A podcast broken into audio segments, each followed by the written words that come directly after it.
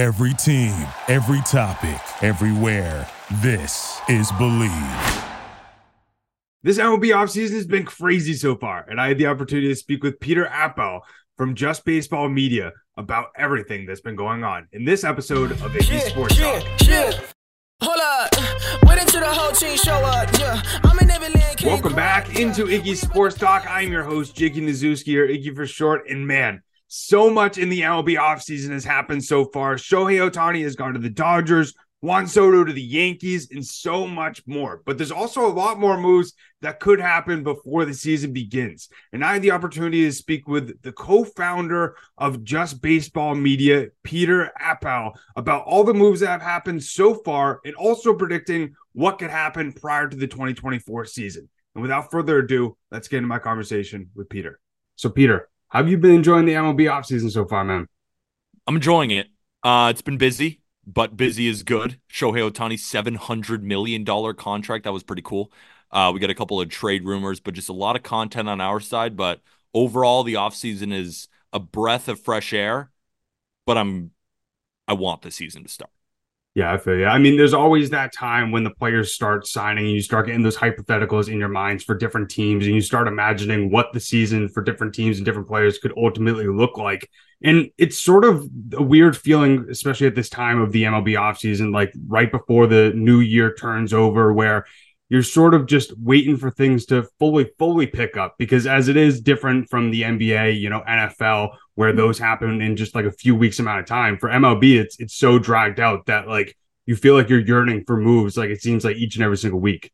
Absolutely. Like we met at the winter meetings, right? And there was a couple of moves there. It was great, but then they start to trickle in in January and February because we do have this long off season and then the marathon of the season. Right. You know, guys wait for the market to develop, right? I think a lot of free agents were waiting for Shohei Ohtani to kind of set the market and then the dominoes start to fall because mm-hmm. they say, well, if he got 700 million, my market just went up, right? Jung Hoo Lee just signed with the San Francisco Giants. Would he have gotten six years, 113 million dollars if it weren't for Shohei getting 700 million? Who knows? Maybe he still would have gotten it, but it certainly helped him. So I think the Shohei signing was the start, the official start of free agency. Yeah, I completely agree. And, boy, did he set the market, as you mentioned, the seven hundred million dollars. And you know, I don't know about you, I did not expect that type of number. Now, especially when all the deferral stuff started to trickle out of you know him only getting paid six hundred and eighty million through the first ten years and becoming sort of the new Bobby Bonilla. Um, but were you surprised by the seven hundred million dollar number when it was first announced? Yeah, I was definitely surprised. I I did think he would get over 500 million towards the 600 million mark. So to see the seven in front of two zeros and then a bunch of other zeros was certainly big. I remember I was walking my dog, get the alert, and I dropped the leash, right? Just in shock, right?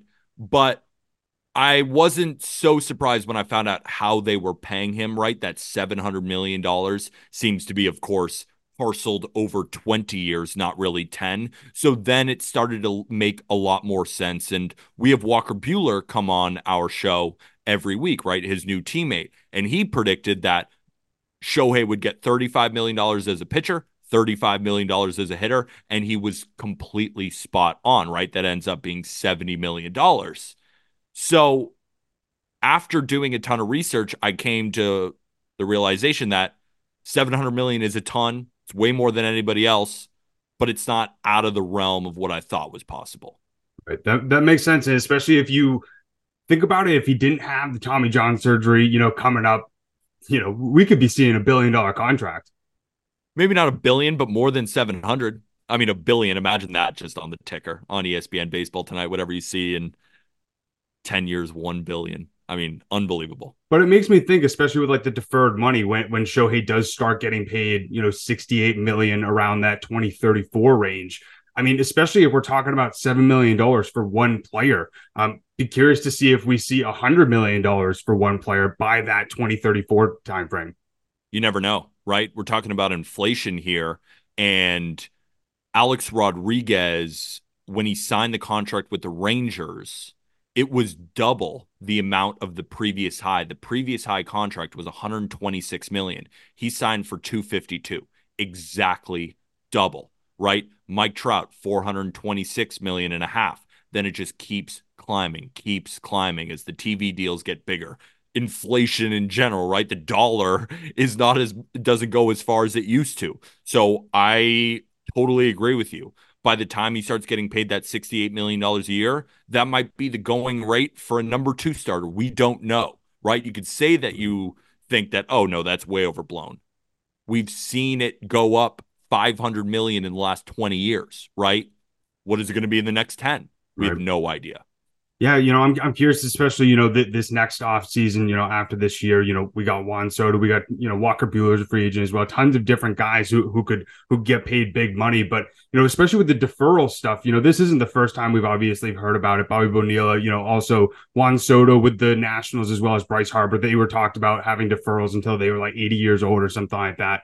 But especially with how sort of absurd this sort of setup of Ohtani's deal is, like do you think MLB needs to intervene in the during the next CBA to sort of put more stipulations on this deferral process? Because I, I got to be honest, it's pretty crazy thinking about that the Dodgers essentially paying Ohtani 700 million, still being able to get a Yamamoto or like a Josh Hader and really be able to not have it affect their luxury tax or, or, or their competitive balance tax.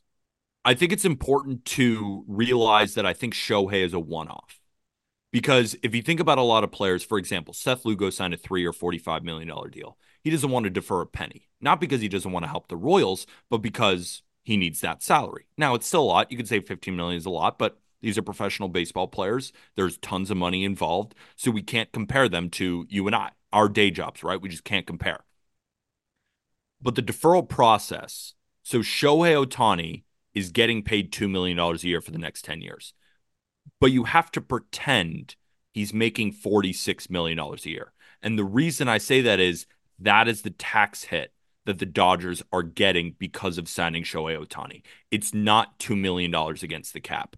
That's what just Shohei's camp has decided it's worth it because he makes $50 million a year in endorsements off the field. So he wanted to do the lowest possible so the Dodgers could get the lowest possible tax hit. But let's not pretend that the tax hit is only $2 million. It's still 46. So in everyone's mind, pretend he signed a 12 year deal and he's making $46 million a year. That's what, or 20 year deal at $46 million a year. That's what it looks like to MLB, right? So you can say, well, the Dodgers can keep making more moves. Realistically, even if they had to do $70 million against cap, they'd probably still make more moves. That's the thing about Major League Baseball. There is no cap. There's a soft cap because they have to pay a ton in taxes, but an angry Dodgers team that just got swept by the Diamondbacks is going to spend way above that. But at the same time, I'm hearing so much discourse on social media about how baseball stinks now. The best teams are just going to spend the most money and win all the championships. Are we kidding people? Are we kidding? Did we just see the Arizona Diamondbacks in the World Series? Have we seen the San Francisco Giants in those every even year, or was it odd? I don't know, but it was every other year that they were in the World Series. The Royals made it in back to back years. The Astros, how did they make it? wasn't by spending the most money, it was by developing that farm system. In Major League Baseball, you cannot buy championships. You can buy regular season wins, right? Dodgers might win 120 next year, but in a seven game series, anything can happen. That's why baseball is so beautiful. So, all those people are saying, I'm not going to watch next year if they get Ohtani and Glasnow. Stop yeah. Of course, you're going to. And the reason you're going to is because if I ask you a question, if let's say the Dodgers get Yamamoto, Glasnow, and Ohtani, and I gave you a bet, would you take the Dodgers to win the World Series or the field? And the field means the 29 other teams. You'd still take the field because we know that no matter if you have all the best players, you still don't win. Ask the Mets how spending all that money worked for them. True. Ask the Yankees how spending all that money has worked out for them. They haven't won a World Series in 2009, mm-hmm. right? Everyone take a deep breath. Realize it's the sport we play. There's a reason we don't have a cap, is because you cannot buy championships no matter how many good players you have. I think with the Dodgers too, you know, it's a great example with them winning 114 games. What was it, two years ago, and getting knocked out in the NLDS? Like that. That's sort of, I mean, the trend that they're going on. And you know, you obviously saw the memes like throughout after the Ohtani signing. You know, people saying, you know, Dodgers end up losing to an 84 win team, you know, in the NLCS or whatever. One team that you know, you brought up the Diamondbacks as a great example. I think I think it's interesting to see, especially, you know, my favorite team, the Red Sox, you know, winning just a few games less than a team who ended up ultimately making it to the World Series. But, you know, the Rangers are an interesting example of like the team who did spend, you know, the billion, you know, the the five hundred million dollars on Seager and, and Semien. Obviously, those guys played a massive factor. But then you also think about a Degrom, the thirty five million dollars each year that they spent on him, and he he didn't even play. So I think obviously that balance of you know spending that type of money while also surrounding them with the controllable players through your farm system is definitely the best route to go about it. But yeah, I I agree. I think it's interesting to see especially the outpour uh, of, of some mixed feelings over the $700 million and, you know, the Dodgers being the big kahuna. But I got to be honest with you, it does feel like they're just like picking free agents like it's a freaking McDonald's menu or something like that. We also have to realize, as we sit here today, they've only got no Ohtani, right? Yeah. And Ohtani's not going to pitch next year. So they still need to add pitching. They mm-hmm. can still trade for him, right? But so could every other team. Right. Shohei went to the Giants. Farhan Zaidi came out. That deal was on the table for the Giants. But Shohei picked the Dodgers, right? The Dodgers gave him a better position to win. Now, will they win? I don't know. They're probably going to be the favorites. Mm-hmm. But how often does the favorite going into the year win? Yeah. You know where the Rangers were? Not the favorite. Diamondbacks? Not the favorite. Anything can happen in Major League Baseball. So it's going to be crazy. They're going to get all these players. Let's see them do it, right? A team like the Diamondbacks can still beat them. They aren't afraid. Yeah. And the Dodgers, all that they're going to have, they will have all the best players. They're going to have a target on their back all season long.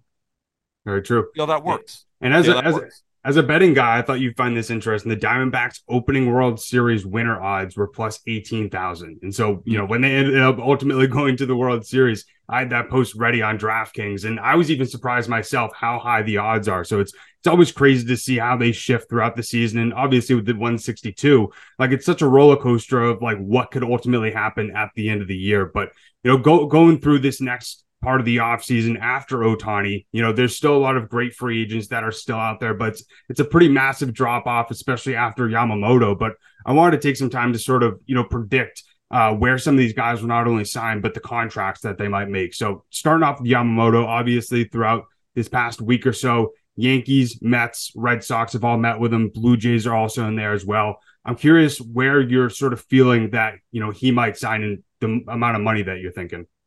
So the amount of money on him keeps increasing by the day. And the reason is he is not a secret anymore. Teams have fully recognized the level of talent that he is. Evaluators consistently go over to Japan and it's all glowing reviews. I heard Jeff Passan talk about it. And uh, we've seen people talk about it. It's all this guy is the absolute real deal. So think about it. A guy with pedigree, he's 25 years old, with no real injury history, who can become a top 10 pitcher in Major League Baseball the minute he steps foot on whatever team. What would you pay that guy in the open market? Well, we just saw a 30 year old Aaron Nola get seven years, 172 million. We saw a couple years ago Gerrit Cole around the same age a little bit younger, but not as young as Yamamoto, nine years, $300 million, or whatever that contract was. So I would not be surprised to see Yamamoto sign a 10 year contract in the $300 million range. Don't be surprised when you see an enormous figure for Yamamoto. Now, in terms of the team, it's clear that Yamamoto has an affinity for the spotlight. That's probably a quote that you've heard. Mm-hmm. So we've started to narrow down the choices. Where does that make sense? Well, the Dodgers certainly make sense. Tons of spotlight. Ohtani just went over, and now Ohtani's going to meet with Yamamoto in their camp. That's scary for other teams. But Steve Cohen has a ton of money. So maybe he just says, whatever offer they're going to give you, I'll add 50 million on it. That could just be the deal, right? Yeah. Senga is in that rotation. There's another Japanese player there, still New York, and then the Yankees. Mm-hmm. You want to team up with Juan Soto? Do you want to see what we're doing there? So, unfortunately, I would put the Red Sox in fourth. However, I would put them up over the Blue Jays, right? Because I think the spotlight in Fenway is a little bit brighter than the spotlight in Toronto. Yeah. And that doesn't mean that Toronto is not a spotlight. Toronto is up there. It's the Boston Red Sox. It just that name holds a little bit more weight. So I would say those are the front four. However, I do think it will be between the Dodgers and the Mets because I think the Dodgers are going to have the best case Steve Cohen will have the most money. And I think it's just going to be a debate between those two because I think the Yankees and the Red Sox are going to come in at the same price as the Dodgers. Dodgers will have a better sell. And what's going to tip the scales is the money at Steve Cohen. So I would say the final two, in my opinion, would be the Dodgers and the Mets. And it's whoever gives the best pitch. And I think it's going to be over $300 million.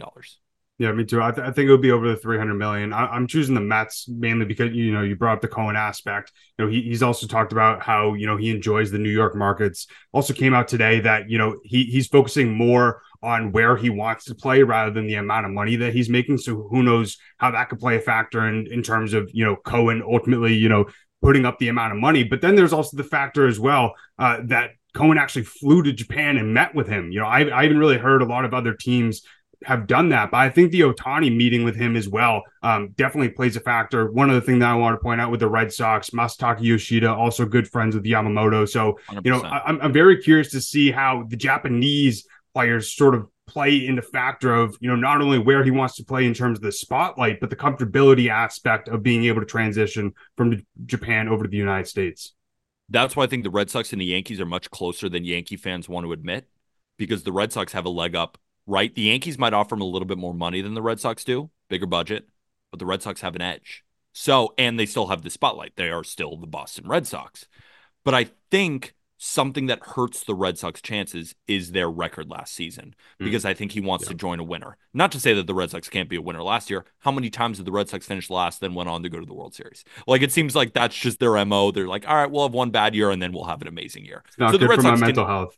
I know it's tough, but the Red Sox can easily do that. Yeah. But I think that's what's hurting him. And that's what's hurting the Yankees too and the Mets, right? Yep. So that's why ultimately it's hard for me to say he's going anywhere but except the Dodgers. But Steve Cohen with Senga, right? It's the same thing as Yoshida, even though I think Yoshida and Yamamoto are closer than mm-hmm. Senga is to Yamamoto. But it's still, if Cohen says we'll give you 50 more million, yeah. money talks.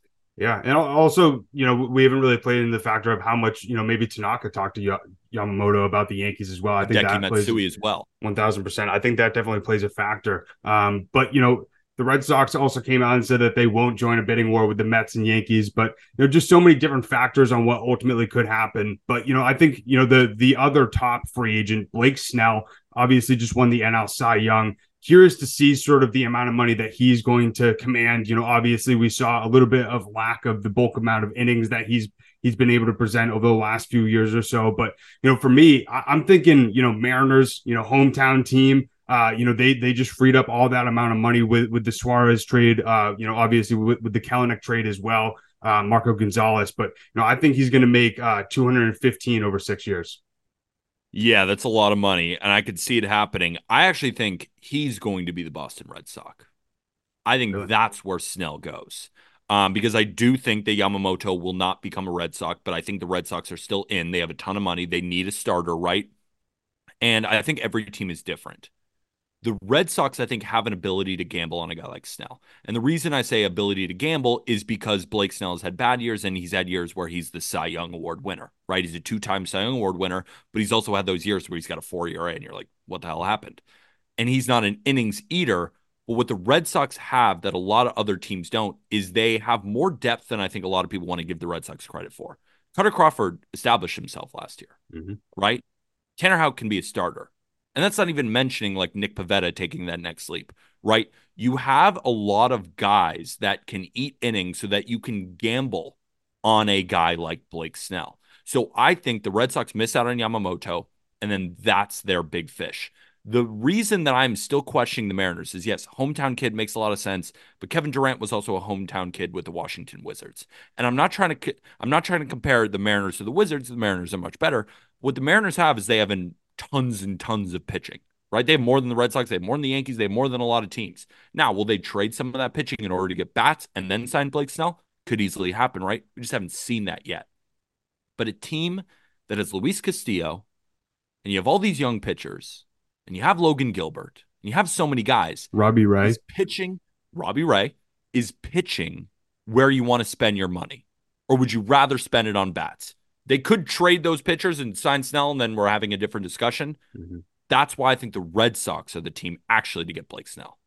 I think the Mets also play a factor as well. I, I, I saw something that you know if they don't get Yamamoto, then they'll you know shift their attention over to Snell. But I think that's very interesting. You know, obviously Snell had a lot of experience playing at Fenway and playing against the Red Sox when he was with the Rays throughout the start of his career. But you know, I, I think as well, you know, the the next tier down, Jordan Montgomery, he's a guy that I think honestly is a lock to go to Boston. He's he's actually over the winter been staying in Boston. His wife is taking classes at BU. Obviously, the Red Sox, as you mentioned, need a starter, and you know, Montgomery really showed how effective and consistent he can be throughout the playoffs with Texas. And, you know, I'm tabbing him uh, five years, 125 million. I, I think 20, 25 a year uh, is fair for a guy like Jordan Montgomery. More than fair. I think you broke it down perfectly, right? I think they will get one of the big time starters. Yep. Who it is, I don't know. We're all making guesses. I think that makes the most sense. I don't really have anything to add. That contract sounds, I think it makes perfect sense. Yeah, and then and then in terms of like obviously hitters, it's it's a little bit of a scarce sort, sort of market out there. But Cody Bellinger at the top, big rebound year uh, this past year with the Cubs. But you know we've been hearing the number of two hundred to two hundred and fifty million dollars. You know he's he's trying to show teams that he's back in that MVP type caliber uh, sort of form. But it's interesting with his hard hard rate percentage career low 31.4%. And I'm curious to sort of see how much confidence teams have that, you know, he'll be able to put the sort of performance they did with the Cubs last year in a consistent, uh, you know, so, sort of time frame and worth the two, the 20 to 25 million dollars. But I'm thinking he could maybe get like a Kris Bryant type contract. What about you? Yeah, I think that's I think that's very likely. I think everyone's worried about, you know, what Cody Bellinger will become.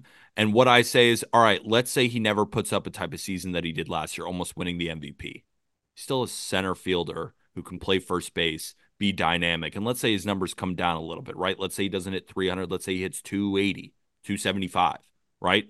If it's not over 30 home runs, say it's 25, right? Still stealing bags, driving in runs, playing great defense in center mm-hmm. field. We just saw what Jung Hoo Lee got.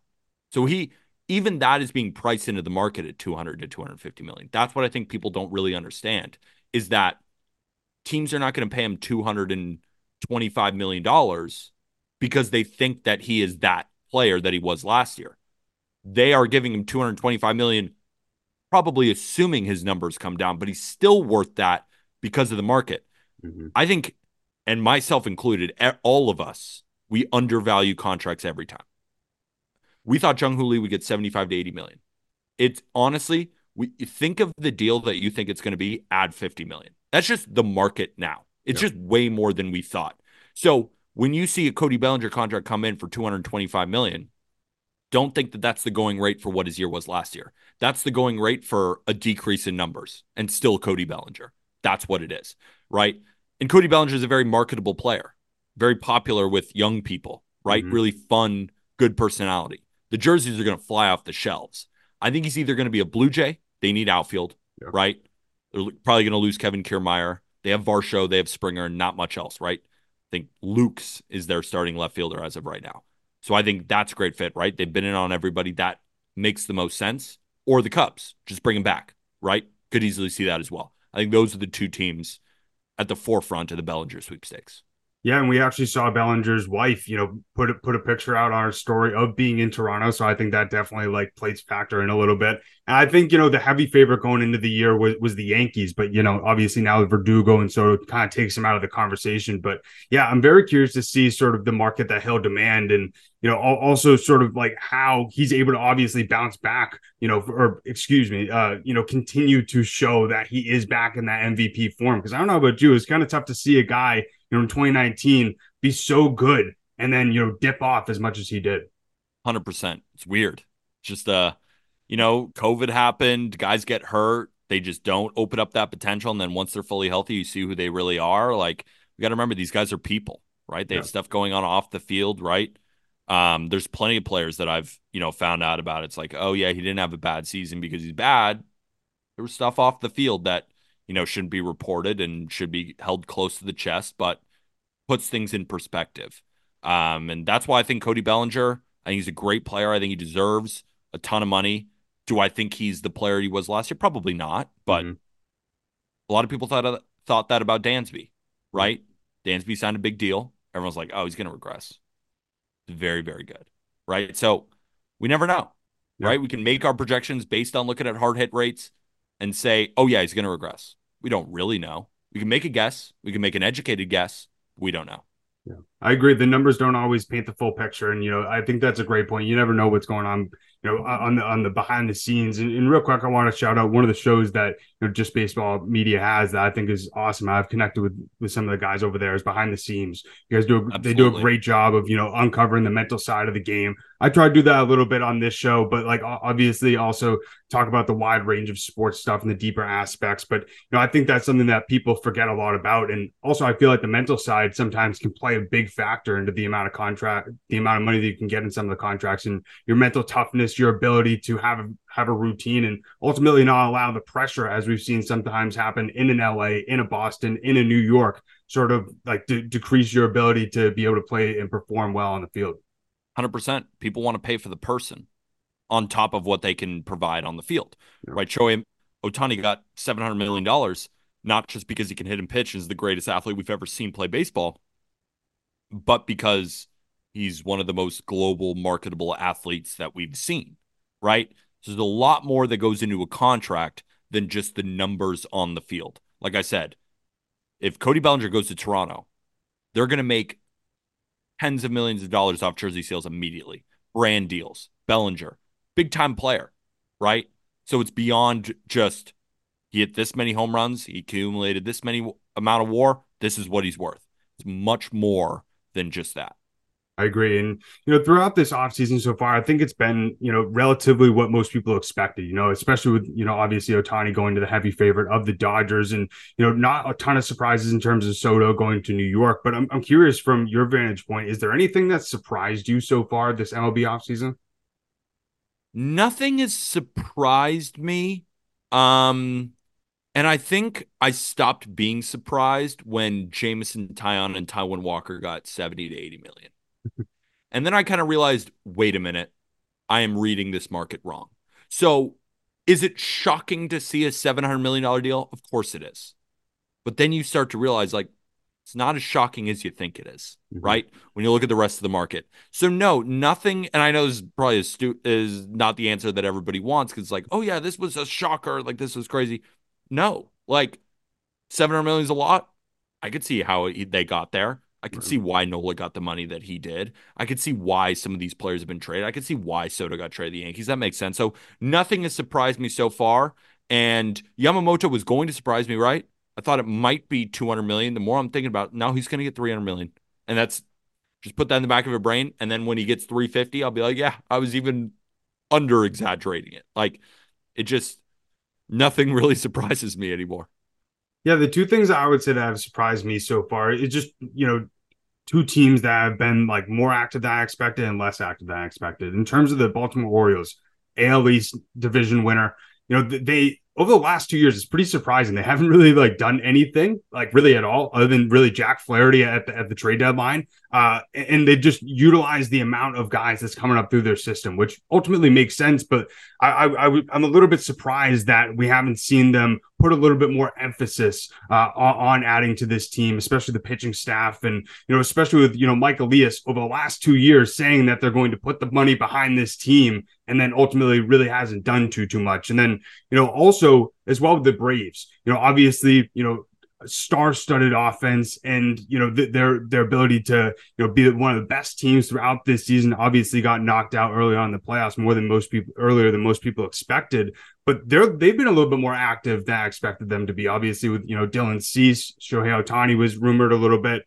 the Jarred Kelenic trade um you know Reynaldo Lopez just different stuff like that um didn't really expect them to be as active as they have been it's so funny I I wasn't surprised by any of that. And the reason I wasn't surprised by the Orioles is this is who the Orioles are. This is how they operate. They operate through this lens of we're going to build through the farm system. We're not going to spend that much money. We're not an enormous market. So it never surprises me when the Orioles fall flat in terms of signing free agents. It's like this is their MO, this is what they do. And by gaining this amount of success, what that then tells Mike Elias and their front office is this way works. So it only reinforces that point of what they're doing is the correct way to do things. On the Braves side, the Braves, I'm not surprised that they're operating in the trade market and that they're being very strategic. That's how the Braves have become the Braves, right? Signing Acuna early, Ozzie Albies early, mm-hmm. Michael Harris early, all of these guys early deals, early extensions. So it's not surprising that they go to get a guy like Jarred Kelenic, right? Let's say he has a good year. They're going to sign him to a big time deal. Now, it might be 10 years, 100, right? They're going to be like, all right, we believe in you now, but do you want to keep going? Do you want to leave $100 million on the table? Right? You haven't proven much. Kind of like, like an Aaron Hicks deal. Exactly. Like that's what I feel like the Braves are operating under their MO. They've been consistent. They want to get the good young players. They want to build you, and then they want to pay you immediately. The Orioles, they don't want to pay anybody. They just want to build this rich farm system, see other guys compete, and not spend that much money. So that's why I'm not surprised really by anybody because once you learn, and I'm not saying you don't, mm-hmm. I'm not yeah. saying anything about that. I'm just saying that the more I learn about these teams is the more I'm realizing they are actually doing exactly what they've been doing their entire existence. Yeah, and I, I, guess it makes it a little bit easier to sort of guess on what they're going to do, but you know that definitely helps out other teams sort of try and guess as well, um, and game plan and strategize. But you know, just to wrap things up, I'm, I'm curious with, with you know a few more months until spring training begins. Uh, what's one bold prediction that you think will happen this offseason? One bold prediction. I think that a lot of these guys who we've heard on the trade market are all going to get dealt. And what I mean by that is there's always talk of guys in trades and that never kind of happen.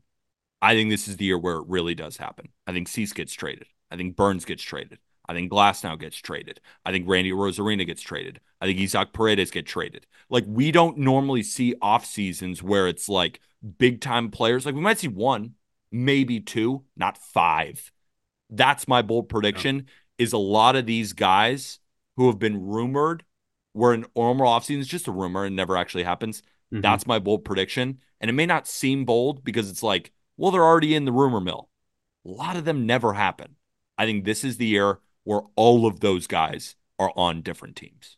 Yeah, I mean, especially like Corbin Burnes, I, th- I think he will ultimately get dealt. Obviously, like the Brewers walked it back a little bit, uh, and he, he could definitely, you know, they could wait until the trade deadline and, and, still get relatively similar since he has two more years on his contract. But I agree. I think all those guys will ultimately get dealt. Won't be surprised. This isn't like a bold prediction, but Randy Arozarena and Tyler Glasnow going to the Dodgers. Obviously, we all saw the Ohtani or the Randy Arozarena picture of him and Ohtani with like the eyes and everything like that sort of Instagram post. But you know, I'm I'm gonna you know go along the lines of the bold prediction, and I'm going to say that whether it happens this offseason or whether it happens at the trade deadline, I think Mike Trout is going to see the amount of success that Shohei Ohtani is having in LA, and he'll ultimately ask for a trade, whether it is this offseason or whether it is at the trade deadline. Could totally see that. I think that's something that I think all baseball fans have been hoping for get Mike Trout. And I think a perfect team for Mike Trout to go to is the Phillies. Yeah. Phillies fan, Eagles fan.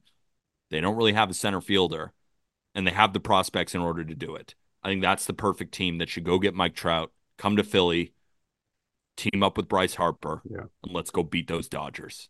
Oh that God, think of, think about that NLCS, bro. That's a narrative. And then of course you still got the Braves in there. Like people say, oh, the Dodgers are going to steal anything. Let the offseason unfold, ladies and gentlemen. Let them. And the reason I think a lot of these guys are going to get traded, these teams, these big market teams, they're desperate. Yankees won 82 games last year. The Red Sox won 78 games. The Mets crashed and burned. There's a lot of teams. The Giants, mm-hmm. they want to spend money. The Astros, are they just going to let everyone else do everything? There's a lot of teams that are now saying we have to make the moves now. And there's a lot of big time teams. So this season, the way it unfolded makes me think that this offseason is going to be historic. Yeah. I mean the Astros have been very honestly surprisingly quiet. They're one team yeah. that we haven't really heard anything about, but they always seem to be there. Makes me think they're cooking something. Yeah, they're yeah I agree. quiet. I agree, but yeah, I think I think Trout against Ohtani in an NLCS. You know, if we're able to replicate what we saw in the championship of the WBC, you know, in two years, Ohtani's on the mound facing Mike Trout to ultimately advance to the World Series. Oh my God, that is prime time baseball right there. Prime time baseball. So My last point everyone mad about the Dodgers. Let the offseason unfold. Let's see them win it. Let's see it, right? Let's see it. I would love to see some AL teams get involved as well. Obviously, we've you know seen the Red Sox and Yankees, but it seems like you know we brought up the the Dodgers, the Mets, the Giants, you know all these NL teams, the Phillies. You know, the, the I think the NL side is going to be the big Kahuna, and then whoever comes out of the AL is or is able to get past you know Rangers or, or the Astros um, are ultimately going to find their way to the end. No doubt about it. Couldn't agree with you more. But really appreciate you coming on, Peter, and you know thanks for taking the time, man. Absolutely. Thanks for having me on. I hope that you did enjoy my conversation with Peter and got a little bit more of the down low on what's happened so far this MLB offseason. And it also helped you think a little bit about on what could happen prior to the season. But I want to hear from you. Let me know down in the comments or tweet at me at Jake Iggy on what has been the most surprising moves that you've seen so far this MLB offseason. For me, I honestly did not expect Juan Soto to go to the Yankees with all the different rumors that were swirling around. I didn't expect it. And I also didn't really expect how active some of these different teams have been, like the Braves as well as the Cardinals. But I'm so excited to see how this MLB offseason continues to materialize. And I'm going to have much more people on this podcast speaking and reacting to different moves that happened prior to the season, as well as some different people previewing some different teams before the MLB season starts.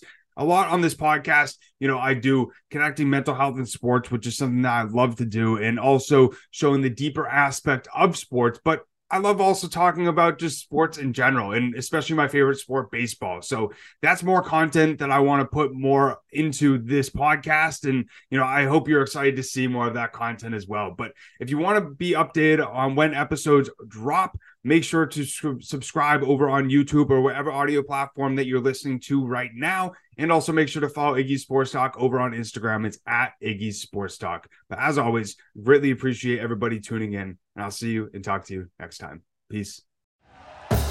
Thank you for listening to Believe.